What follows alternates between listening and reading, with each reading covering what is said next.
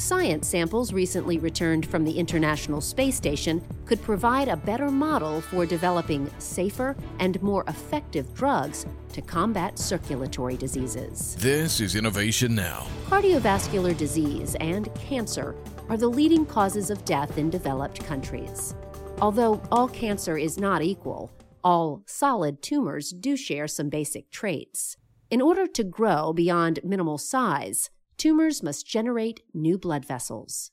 Drugs that target this blood vessel generation hold considerable promise for preventing tumor growth and for destroying existing tumors by depriving them of their vascular supply.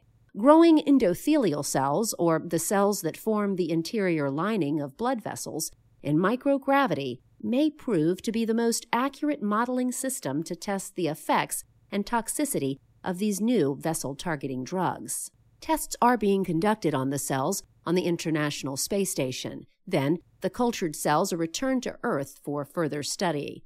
Besides being cost effective, the method avoids animal testing and proves once more how important space is in our everyday lives.